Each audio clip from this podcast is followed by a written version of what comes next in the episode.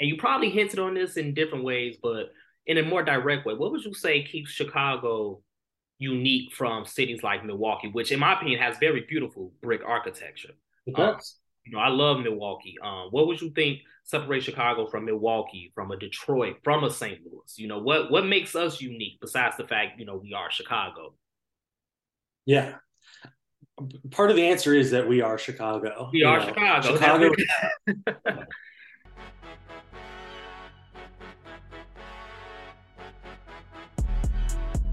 From Harold Washington to Harold's Chicken and everything in between and beyond.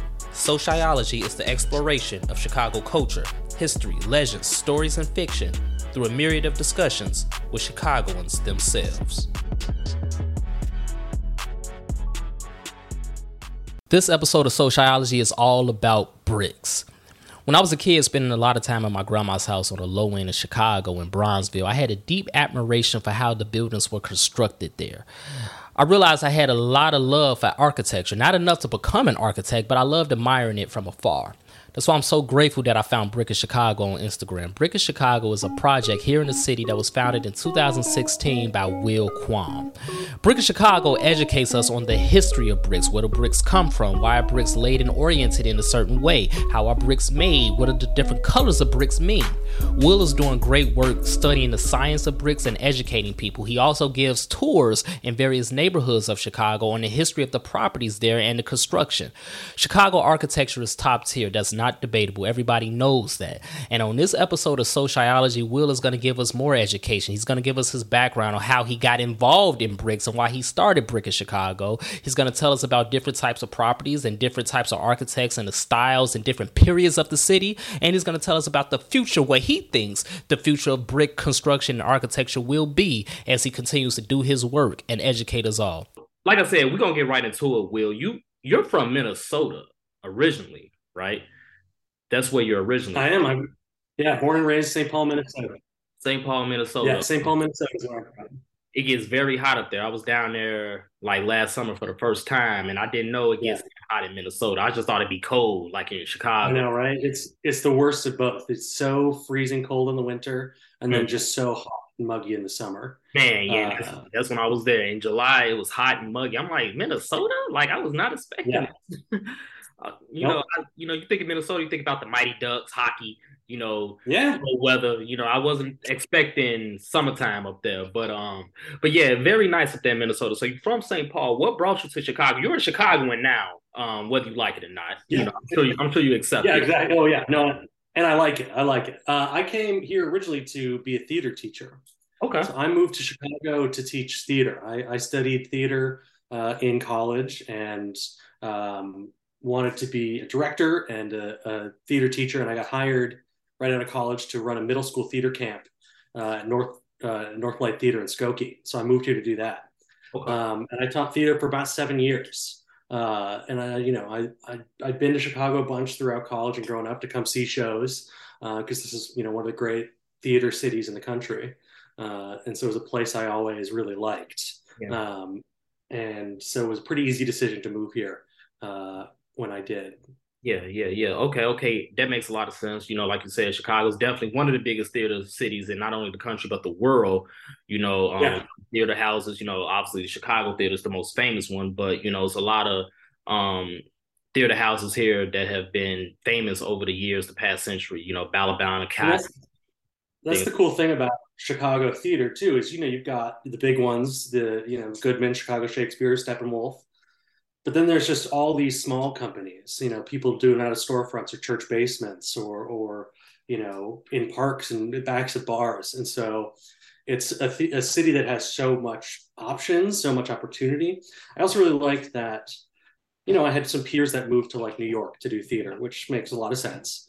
But New York is so big that I feel like I saw so many people just doing theater with people they already knew. Yeah. Sort of in, in New York, I feel like is sometimes so large it makes you kind of insular.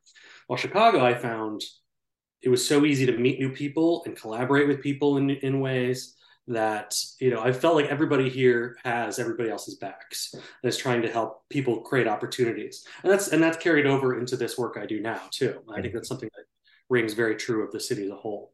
Absolutely. So, yeah. So, so let's get into that. So, you know, you you're from Minnesota. Uh, you you came to Chicago to explore a career in theater.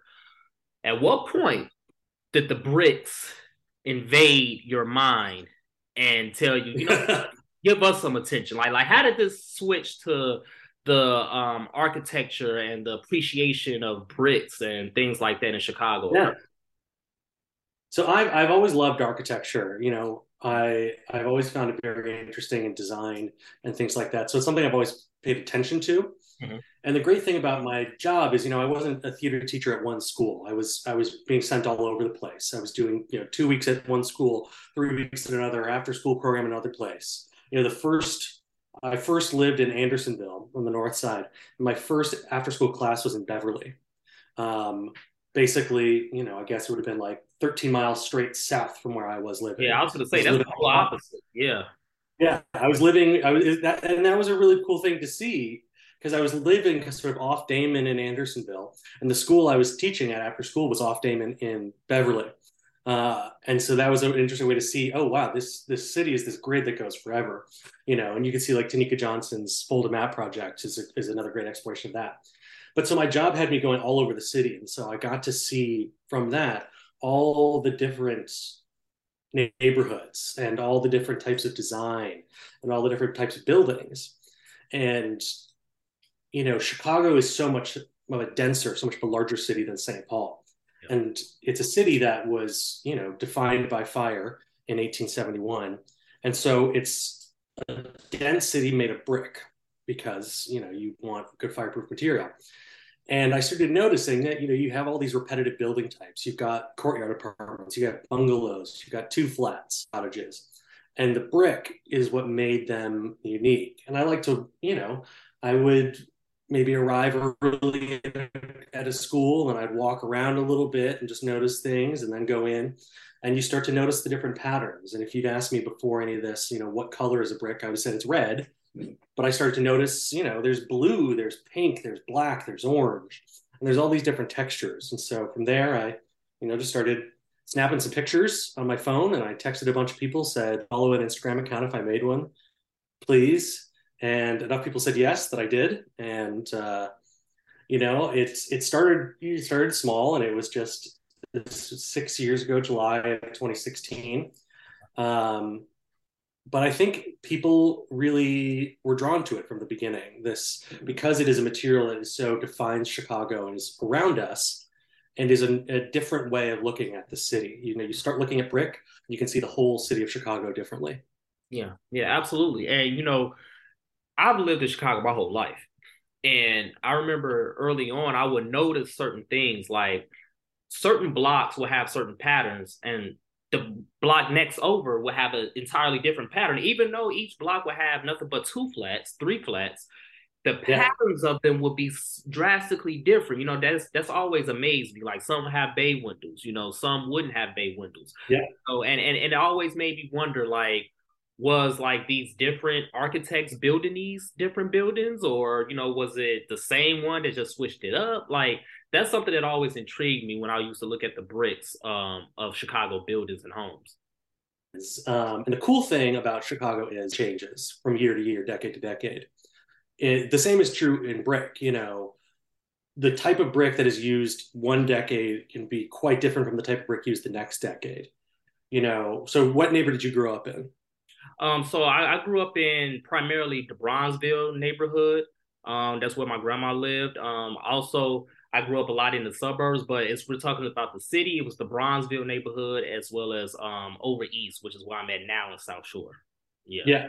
Yeah. Great. Well, yeah. So like, so yeah, Bronzeville and South Shore, there's some big differences just there. So like Bronzeville as a neighborhood was developed a lot in the, you know, the Douglas section developed a lot in the early, late 1800s, early 20th century. Grand Boulevard developed more in the teens, and the South Shore really exploded in the 20s.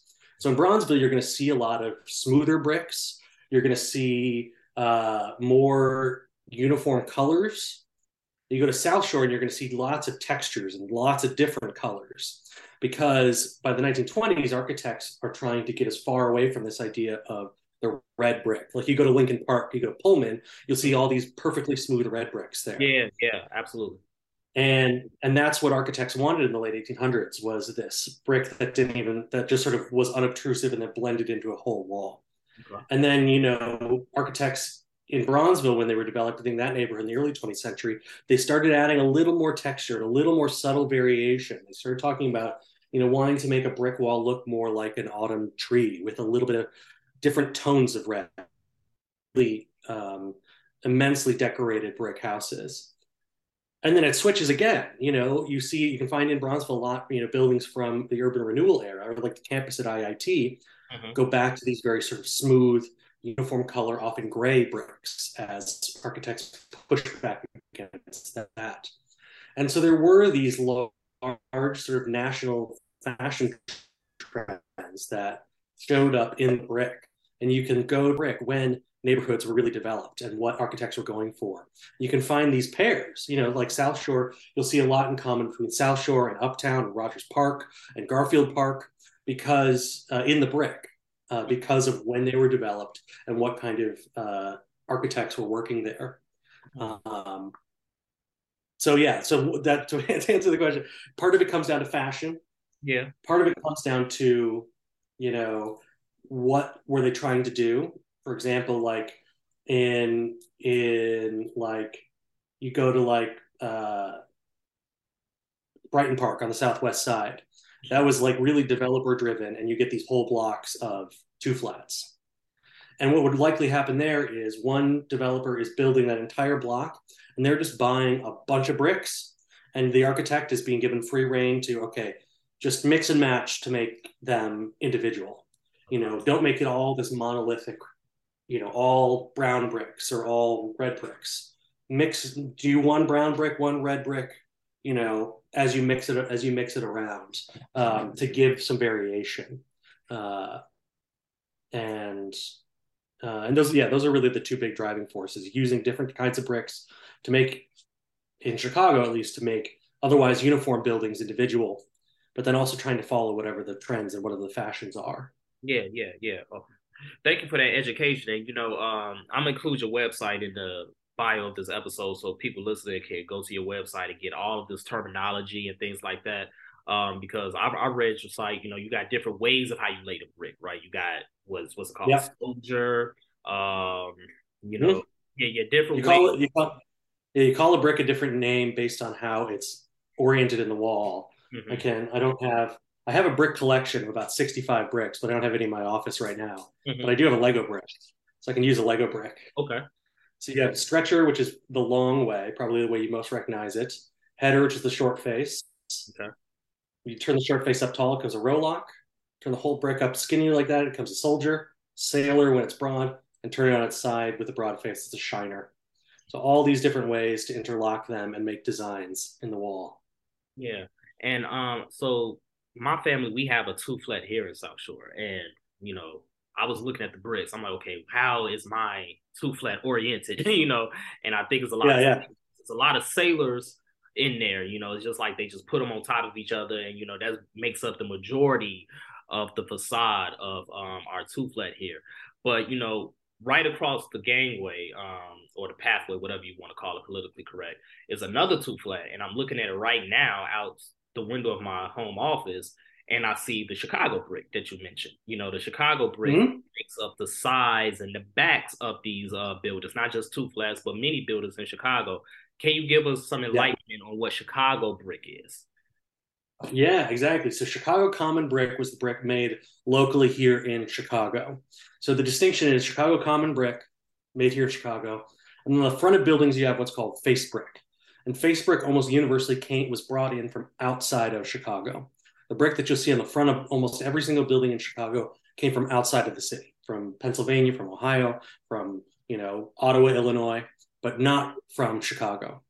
The reason is because that Chicago brick, the stuff made here, was considered some of the ugliest brick in the country, even mm. by Chicago architects, because mm. it's the clay that is was used to make this brick came from glaciers 14,000 years ago. And those glaciers just mixed a whole bunch of stuff in this clay when they were de- deposited on the ground. And so when they would pack this clay into molds and fire it, you know, some bricks would be yellow, some would be pink, some would be red, some would be, you know, almost pale, some would be, you know, have sort of black sooty marks on them. And it was not consistent at all. And that's not what architects liked. But it was local and it was really, really stupid cheap. It was about $5 to buy a thousand of these common bricks. So they still used a bunch of them, but they tucked them away on the sides and the backs of the building and then paid $50 to buy a thousand of the nice bricks on the front. Um, and so they really hid them away. So the Chicago Common bricks were valuable in that they were cheap, they were good, they did the job as well as any other brick, fireproof. But because they were considered ugly, they weren't put on the fronts of buildings. Mm. Not until the 20s through the 60s when some architects started to appreciate that. But that's that's part of what makes Chicago such an interesting brick city is that we have all this homegrown brick that we hid away. And because we didn't want to use that homegrown brick, we sourced everything else from everywhere else, which uh, meant we Chicago architects really responded to changes in fashion. You know, red brick is out.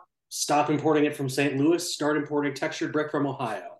Hmm. It wasn't like, well, we should continue using what we have here because they didn't want to use what they had here for the fronts of buildings. And they had um, a lot of bricks here. Not to cut you off, but they had a lot of bricks here, right? Like, wasn't Chicago oh, yeah. like the hub of bricks for like the country or the world at one point, something like that. Kind of, yeah, yeah. Chicago produced more bricks and cheaper bricks than anywhere else in the country by probably about 1915. Hmm. So Chicago produced about by the 19 teens about one and a half billion bricks a year. Wow. Um, a lot more than even Hudson Valley in upstate New York that produced for New York City. And by 1915, they still only cost about $12 to buy a thousand of them. And so they were cheaper than anywhere. And what that meant was it was often cheaper to import Chicago common brick into your town than it was to, to you know, fire your own bricks. You know, and so you'll find Chicago common bricks in the South from the early 20th century because it could be easier just to import a couple carloads of that common brick than to try to start making your own bricks there because it's just so cheap, even even bringing it in.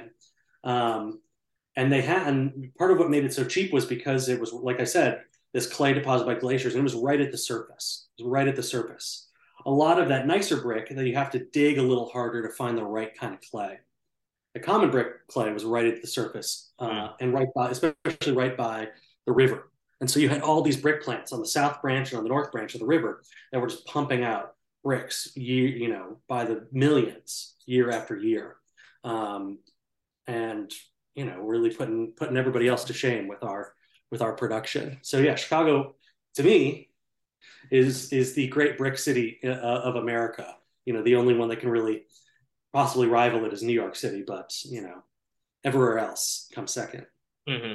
Yeah, and even with when it came to New York, like you said, we still was producing more. And you know, maybe I'm biased, but I believe the architecture here is better than New York anyway. Um, you know, I agree. We've got you know, it's you know, Chicago, we've got we've got a lot of you know the, what I love about Chicago architecture is that because it's a city of neighborhoods, seventy-seven official neighborhoods and way more unofficial neighborhoods. Way more. You get way, way, way more. You get these hyper-specific architectural styles. You know, one of the things I, I, I give a tour of McKinley Park, and you'll find along the southwest side this type of what my friend Erica lovingly calls a bungalowoid, which is like it looks like you take a bungalow and then just kind of add another story below it. So it's like a two flat with a bungalow sitting on top of it. And for some reason, you only really get that type of two flat in McKinley Park, Brighton Park, Little Village, Lawndale, Cicero, Berwyn, those areas. You don't see it anywhere else in the city.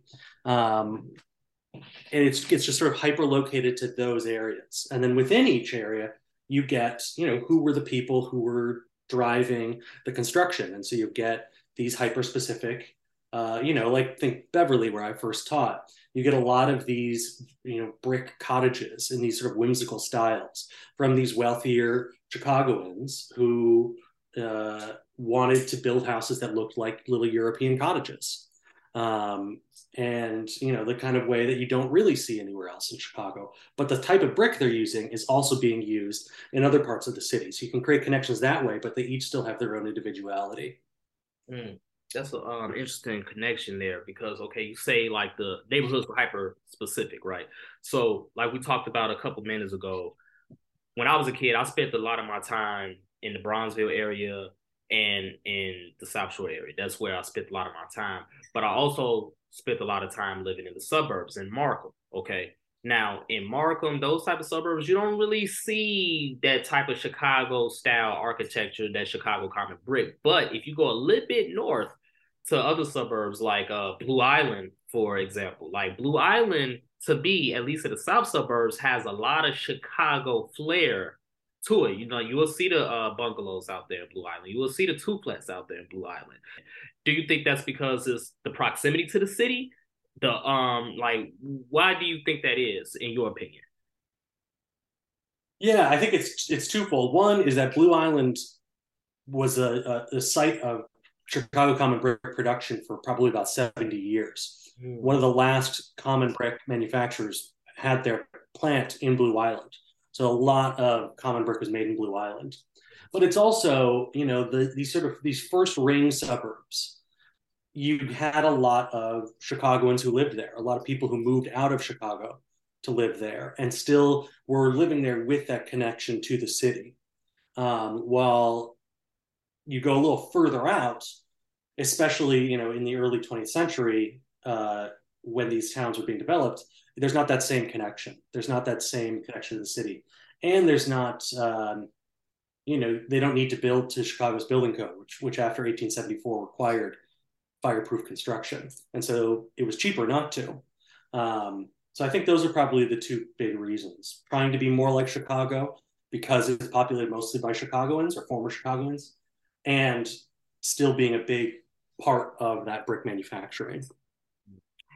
I didn't know Blue Island had a, a, Chicago brick manufacturer out there. I never knew that, but it kind of makes sense now that you say it. You know, because once you look at the different type of buildings that's out there, the layout, you know, it's it gives you very industrial vibes. You know, um, kind of sort of like the pool. Yeah.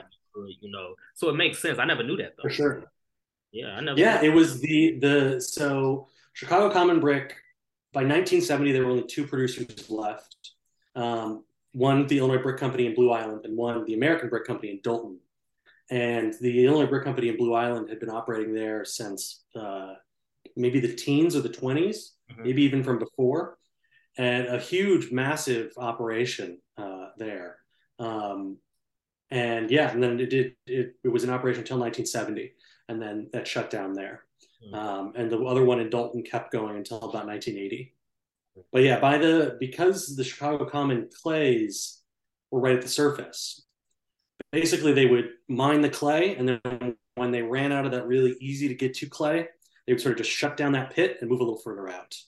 And so by the late mid 20th century, most of the common brick manufacturing was happening outside of the city itself, within Cook County, uh, uh, but outside of the city itself, because that's where the more easily accessible clay was. Mm. Um, my favorite example of a clay pit that was filled in, and what happened to a lot of clay pits is, you know, they would harvest the clay and they get this big hole in the ground, and it would just become an official or unofficial dump.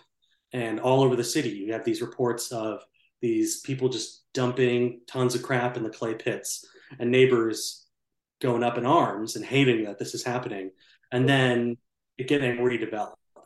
So my favorite example is there was three large pits at Addison and Western Avenue uh, by three different companies in the late 1800s. And then in the early 20th century, the Illinois Brick Company, compared to like the Google of its day, bought all three of them, made it their one big plant.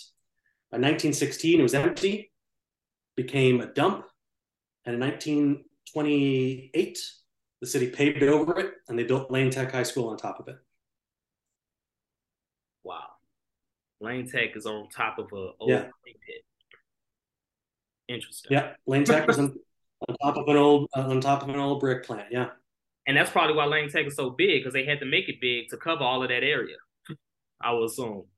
Like, well, they, they made it. They made it big too because because they were actually going to it was going to be three times as large. I've, I've read, um, because it, it was they just had there was something like four at one point there were like nine thousand students at Lane Tech at one yeah, point. Yeah, which is all boys, which was insane. But yeah, it was Lane Tech. It was Riverview Amusement Park was on that same land there.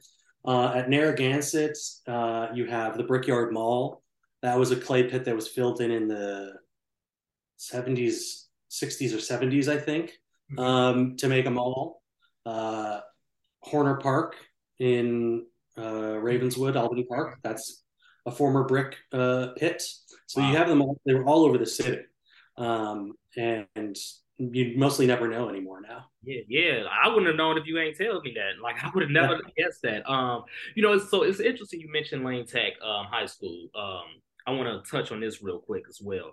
So, you know, first of all, let me just say I appreciate the architecture of Chicago. I appreciate the brick. You know, I I'm an old school type of soul. I'm an old soul. You know, I like how things used to be back in the day because it's beautiful. I feel like architecture isn't taken as serious anymore. That's just my personal opinion. Um, so a lot of these houses, so like I said, I'm in, I'm over here on the block away from me. It was an empty lot, and the entire block is two flats. But on this empty lot, they built two new two flats, but obviously with newer material, they're just they're not as attractive to me. Okay. Yeah. I say that just to say I see the same thing happening with schools.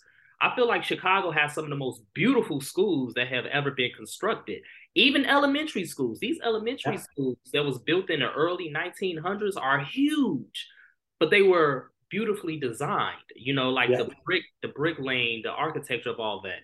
But now you got these new schools popping up, and it's just you know, what what's the correlation with the brick and Chicago public schools? Obviously, brick was being used to build all types of buildings, but yeah. um, you know, what's some history with that? You know, as far as like the school systems go. For sure. Well, they so the Chicago public school system used to build on what they call the hundred year model. These buildings that were meant to last at least hundred years, and you know they it was you know it's a, a big proud institution with in in terms of design they were building a lot of these classically inspired buildings meant to look like Greek or Roman temples, or Gothic inspired buildings meant to look like cathedrals. And so the masonry is a huge part of that, um, using brick and stone and terracotta. Um, and uh, at the time those were being built, you know, there was an, you know, one of the most abundant resources in Chicago was labor. There were so many people available and knowledgeable to do the work and cheaply to do that work really cheaply. And so it was easy to make this huge masonry building with a lot of craft because um, the labor was there and available.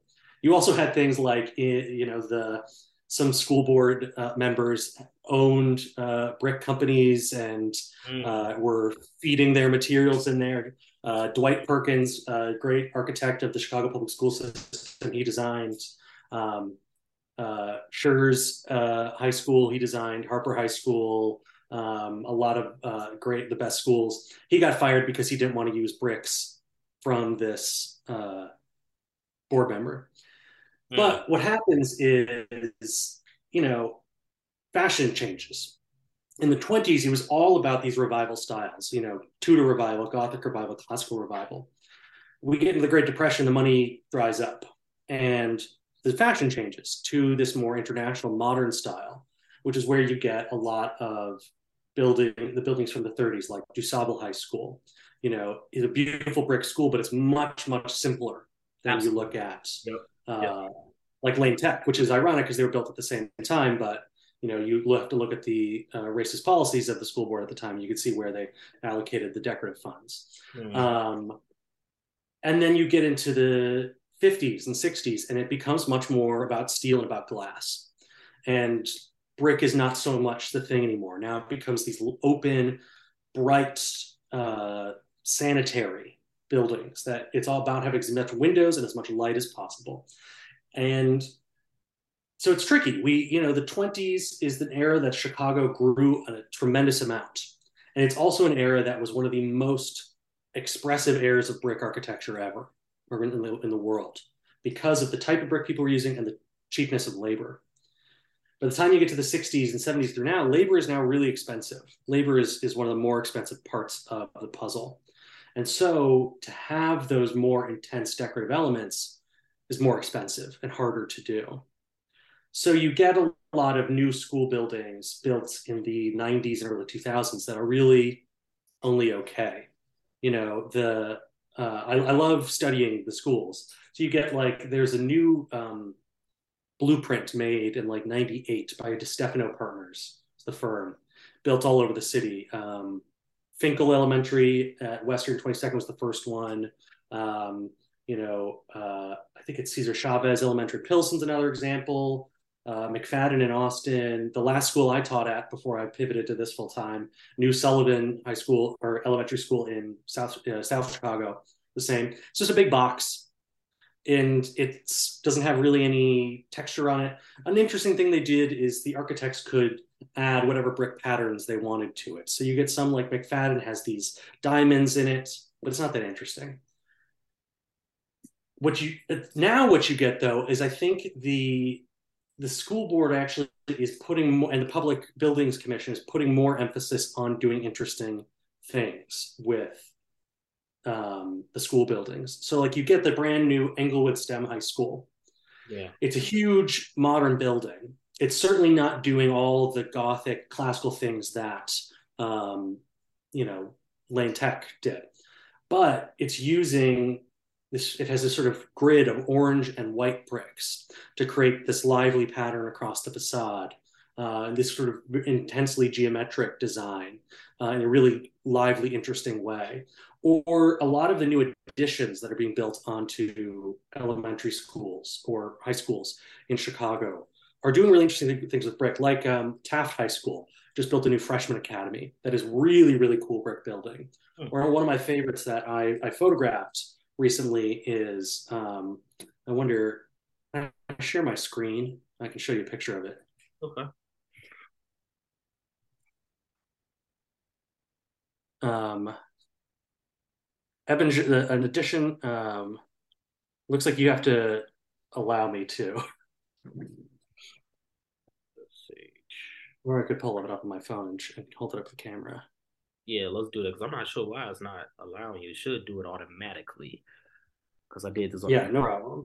Yeah, but you get the so Ebinger Elementary. It's a new, uh, uh, or it's an elementary school addition designed by Studio ARQ, and it it's got. I don't know if you could see this sort of sunburst pattern. Yeah, I see in it. the bricks around the window.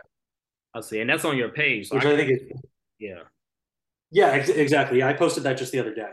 Okay. You know, and, and there's other that are using weird textured bricks and, and everything. Um, yeah, yeah, yeah. And, and so there are there are more interesting things happening. But this is which is the very long answer to your question. There are, are some more interesting things happening, but it's tricky because a lot of times clients are more conservative and afraid to yeah fund these things, and then lab- the labor is expensive. The labor and the materials are expensive. Yeah. yeah. But we've had in the recent past, I've seen, especially among schools, a lot more interesting things starting to happen. Yeah, and you know that's just that's definitely one thing that I've caught an interest in within the past couple years is the schools. Again, it's something that you know you see it your whole life, but you don't never really start thinking about it until something clicks in your mind. And I'm like, man, these schools are just amazing. And you know, we all know the story about how like 50 plus schools, CPS schools, was closed 2012, 2013. And you know, a lot of these schools are still sitting vacant, um, especially on the south and west sides of Chicago.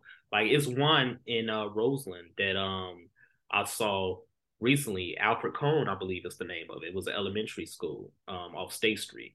And it's huge. And it's just yeah. sitting and it's just like this beauty yeah. sitting there, and it's just like I would hate for that thing to be erased. You know, like it yeah. has to be purpose some way somehow because like they built a newer model of it, and but again, like you said, the labor, the taste, and all of that, and it's a clearly smaller school. Well, this, let me just um be candid: the school itself is closed down. Period. But they did build a newer one, I'm sure, like within the past 15 years that was smaller, more modern, but it's ugly in my opinion. Like it's just it's hideous. Like it has nothing on the old model that was built over a century ago. And I'm like, man, like these these things need to be preserved by all costs, like for real. and you know, yeah, the, with with I, what I call Rahm's great purge of the uh, school closings. The great thing about these buildings is they're they're built to last, and so they can be reused. They can be reused and they should be reused because both for community purposes You know, they were these hubs of community, let them continue to be hubs in a different way, but for environmental purposes too. They've got they've all this material there, and you would have it would cost so much money, so much energy, so much carbon to tear that down and build something new. When in reality, it's it these were built to last, and if you maintain them well, they can continue to last for as long as you need it to. It's interesting. I I interviewed an architect named Carol Ross Barney, uh, who has designed a lot of schools. Um, she did um, Little Village Academy and, you know, I said Cesar Chavez earlier. She designed Cesar Chavez mm-hmm. at the same time as these other ones I mentioned that were just kind of these big boxes were being built. And these two schools that she built use brick, use glazed brick. She she talked. She told me she you know tried to think of the brick as a painting material on these schools, and they're really interesting and really dynamic and really beautiful. And they cost about the same to build as this other model. But she told me that the mayor, um, he said, well, we have to, we're going to go with this other model because it's more fair. Everybody gets the same thing. Everybody gets the exact same thing, as opposed to sort of having these more custom designed buildings that fit the needs of the community and fit the design of the community. You know, the Little Village Academy takes a lot of inspiration from uh, you know, Latin American uh, architecture uh, because of where it is and the community it's serving. But he said, nope, we're going to give everybody the same thing, and so nobody can be mad at me. Mm. As you know, and you but you look at the other the older Chicago school models, a lot of those there are repeats. You know, they would make a model and they would copy it, but a lot of them were still designed to fit within communities, like Park field houses. That's a great example. Park field houses really are designed were designed to fit the community. Uh, yeah. Uh, Pulaski Park Field House in Noble Square at at Blackhawk and uh, Evergreen, I think, or Blackhawk, and it's just north of the Polish Triangle, is built to look like a Polish village hall um, because of the community that it was built to be a part of. Mm-hmm. And you know, we lost some of that, but we can get some of that back. We can get some of that back, and we are.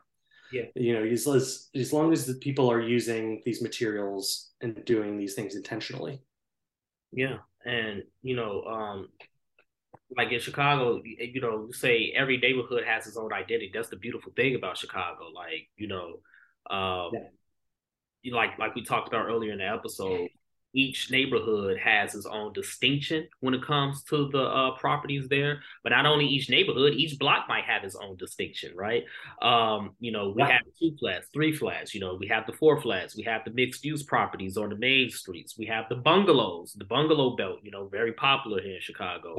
You know what? What? Well, and you go to what I love about the bungalow belt too is you know you go to Portage Park, you go to Gage Park, you go to Auburn Gresham, you're going to see some of the same things, but you're also going to see a lot of things that are distinctive to those communities because yeah. they were working within the same templates, but they were isolated from each other and doing their own individual things. And so I, I don't know. I, that's that's just what I love, love about this city. Yeah, yeah. And that, you know, every neighborhood has multiple generations of this history. Mm-hmm. You know, no no neighborhood has remained unchanged throughout its whole history.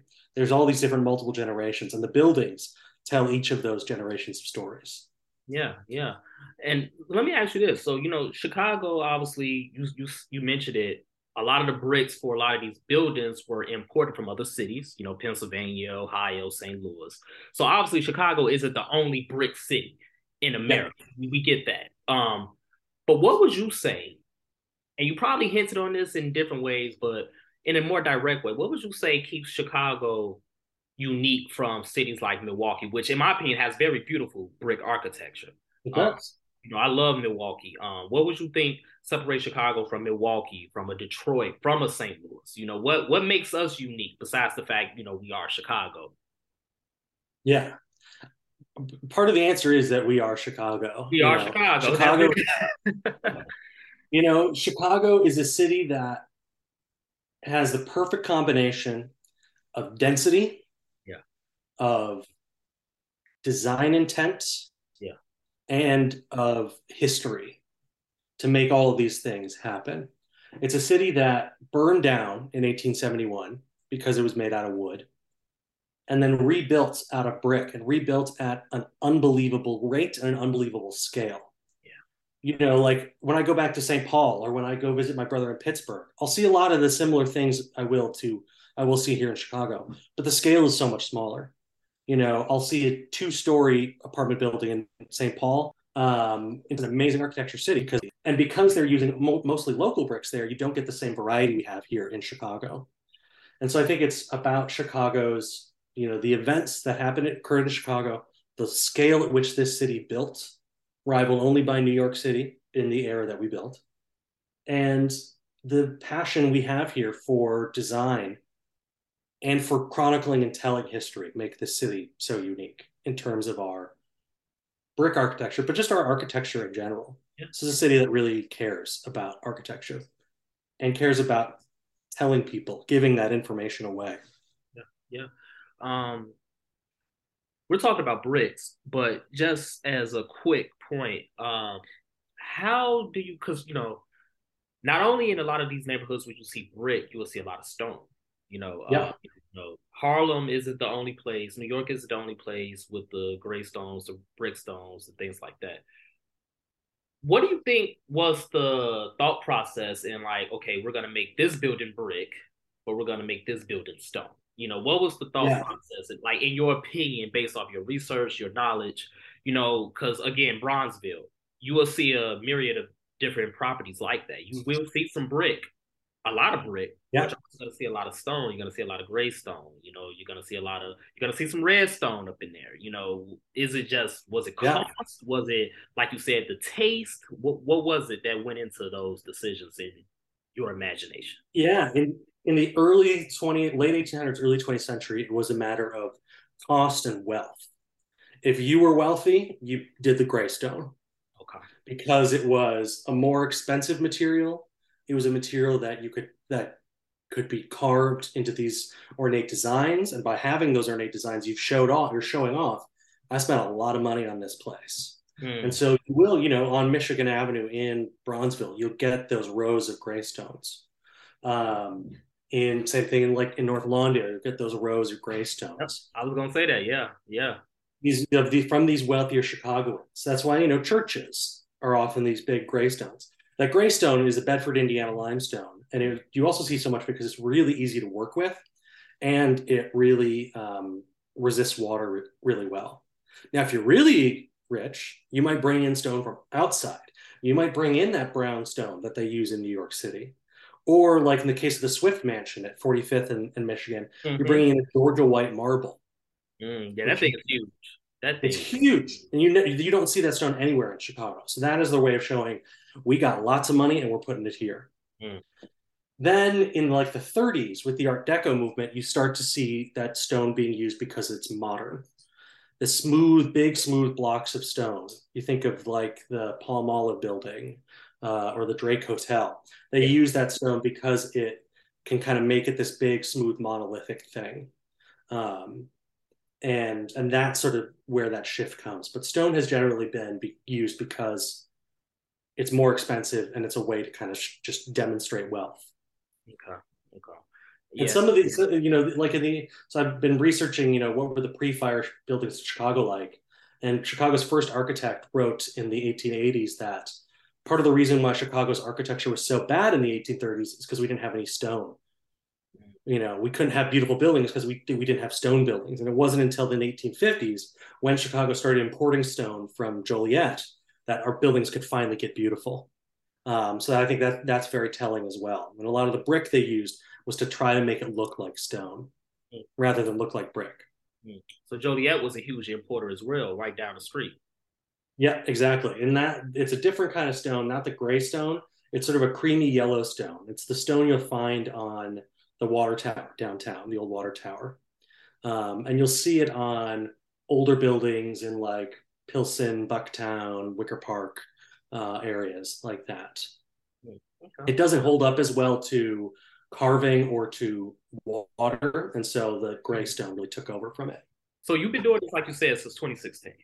You've been yes. studying brick, teaching about brick since 2016. Um, what does the future look like? Well, this is a twofold question. First, let me yeah. ask you, what is the central joy that you get from studying brick? And then after that, what does the future look like for you as you continue to educate Chicago, but also the country on architecture and the art of brick and all of those things? Yeah. So that's the first part. What is my joy in researching this? I I consider my job to be both when I was teaching theater and when I'm doing this. My it's my job to be professionally excited. So I get excited when I learn something, thinking about how am I going to give this away? How am I going to communicate this to people? This is such a cool new way to view this city or this building or this material. And I cannot wait to tell everyone I possibly can about this and find a way to give it away to them in a way that they're going to really like it. Um, and I like that challenge. You know, I like to say I spent, you know, 10 years trying to get middle schoolers to be honest about their emotions as a theater teacher. And so now I get to try to get people excited about one of the world's most boring materials, mm-hmm. as is what they think, at least. Mm-hmm. So I really like finding new ways of seeing things and then figuring out how am I going to give that away. What do I think the future of brick is? You know, I think we're going to still see we're going to see a lot of brick being used in pretty boring ways. There's, uh, you know, you get new condo buildings, you get new grocery stores, you get new, you know, block sized uh, apartments going up. A lot of the time, architects and developers are just putting brick on because they're saying, hey, this is a brick. You know what it is. I fit in the city. But the brick isn't doing anything interesting. But we are at this, we sort of have this gift where brick is no longer being used as the structural material in buildings. Concrete, steel, lumber is being used for that. Brick is just the skin. Because it's just the skin, some architects are treating it much more like an expressive material, like on that school with the sunburst pattern. Or you get buildings that have the bricks projecting out or having these voids where you can see through the walls. Because the brick only needs to be decorative, some architects are choosing to make it really interesting. And so I think we're going to start to see more of that. I don't think that's going to become the predominant thing, but I think we're going to start to see more of that. I hope we see more and more of that. And I hope I and I I, I hope I encourage uh, I my work encourages architects, designers, developers, homeowners to put that little bit more of thought, a little bit more of effort into the design of these things. But I also hope through my work that I encourage people to go out and see this city.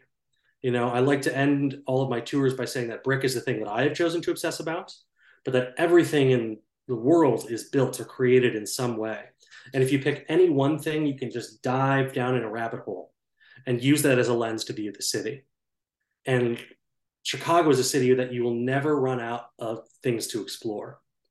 And so I hope people use my work to pick a neighborhood or a block they've never been to and drop in on the most things that you can observe and appreciate, or that you can see that unlock some secrets of how the building works. And so I hope people get out there and do that through my work. And you you are doing the work, Will. Um, you inspire me. Like I said, uh, I've always had the inkling and the the seed to like want to really dive into studying the brick because I always appreciated the architecture. But then I found your resource. And I'm like, man, this, I never knew what a soldier or a sailor was. You know, I never knew that. I just thought they was laying down the bricks because yeah. it was easy that way.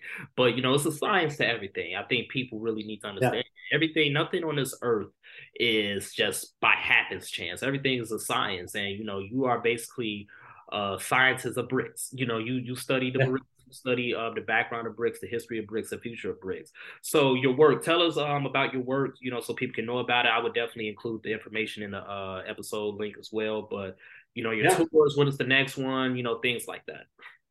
Yeah, so my website is brickofchicago.com. I'm also on Instagram at Brick of Chicago. I post every day different uh, brick buildings from all over the city and sometimes from out of town. I, I do travel uh, and and take pictures of bricks from wherever I go.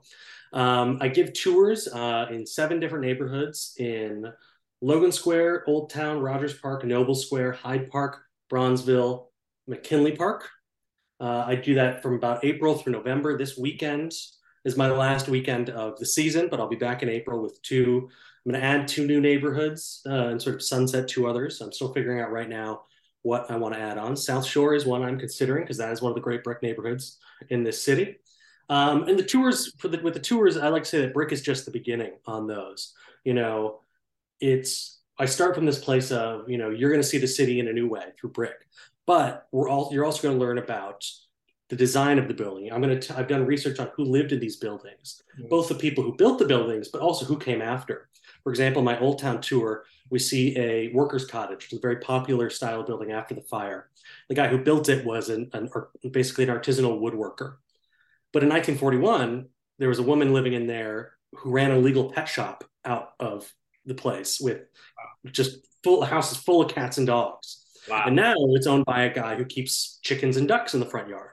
That's great. So it's all these different stories. Or you know, looking in old in Old Town, a neighborhood people don't talk about how urban renewal was used in Old Town and used to exclude people as from the invention of this new neighborhood. You know, we go through and we see how can you read the landscape here and see what happened here, and then look at how that has you know what has caused from that. So those are my tours. Um, and you can find out stuff about those at brickofchicago.com. I'm also writing a book now on the history of brick architecture in Chicago. Uh, so I'm going even more in depth in this research. And that's going to be published by the University of Chicago Press, hopefully 2024. We'll see what happens. Um, I got about 68,000 words left to write. Not too much. yeah, yeah, yeah, yeah. No, nothing, nothing. Yeah, yeah, nothing major. But yeah, man, um, I definitely, you know, thank you uh, for taking this time out to talk with me. Um, you definitely piqued my interest even more. Like I wish I could just ask you questions all day because I would. I'm I'm very inquisitive um, because you know it's. Well, let's let hey let's meet let's meet up in South Shore and walk around and look at bricks. Yeah, yeah, we could definitely do that. I'm down to do that. You know, um, and you know, unfortunately, since this is your last tour, I won't be able to make that. But I do plan on making your tours uh, once they start up again in April. Um, you know, because I definitely want to get involved and, you know, just learn more and, you know, bring others into it as well. Because, like you said, bricks are everywhere, man. Like, we used to have streets made out of bricks, you, you know, like, and I mm-hmm. mm-hmm. people don't even know that. People don't even know that. Like, we used to have streets yeah. made out of bricks, you know, yeah. like, yeah. And before that, they were made out of granite, and before that, they were made out of wood. Wood, wood streets. Can you imagine? I can't imagine a wood they they soaked the wood in creosote, uh, and it burned really easily, and so it didn't last very long. Mm, wow, yeah, that that sounds very dangerous. But you know, um, it's just you know, it's it's just very amazing to see the different ways of bricks and how they're used and things like that. And you know, so you you are definitely doing great things. You know, definitely keep it up. Don't stop. You know, um, I can see this going bigger than it already is. You know, um, you know, have you ever thought about expanding to other cities, um, like you know, studying the brick in other cities, or are you just going to stay exclusive to Chicago? That's a, a, great question. I always sort of have to grapple with, you know, how do I grow this and change this? Because I never meant this to become my job. I never. You've got to be a theater I, I know this. Is this yeah. This is this is sort of. I'm building the airplane as I fly. Um, so I I try to I try to keep every option open. I try to keep every option open, and so it's possible. It's possible somewhere down the line. Yeah, I'll, I'll you know have have other uh, cities offered, but we'll see. We'll see. Oh, we'll see. We'll see. Don't forget to follow Will on Instagram at Brick of Chicago. Also, go to his website, brickofchicago.com, to learn more information about his future tours in 2023 and beyond, as well as other information and education on bricks, all types of bricks white bricks, red bricks, blue bricks, lime bricks, you name it. Bricks.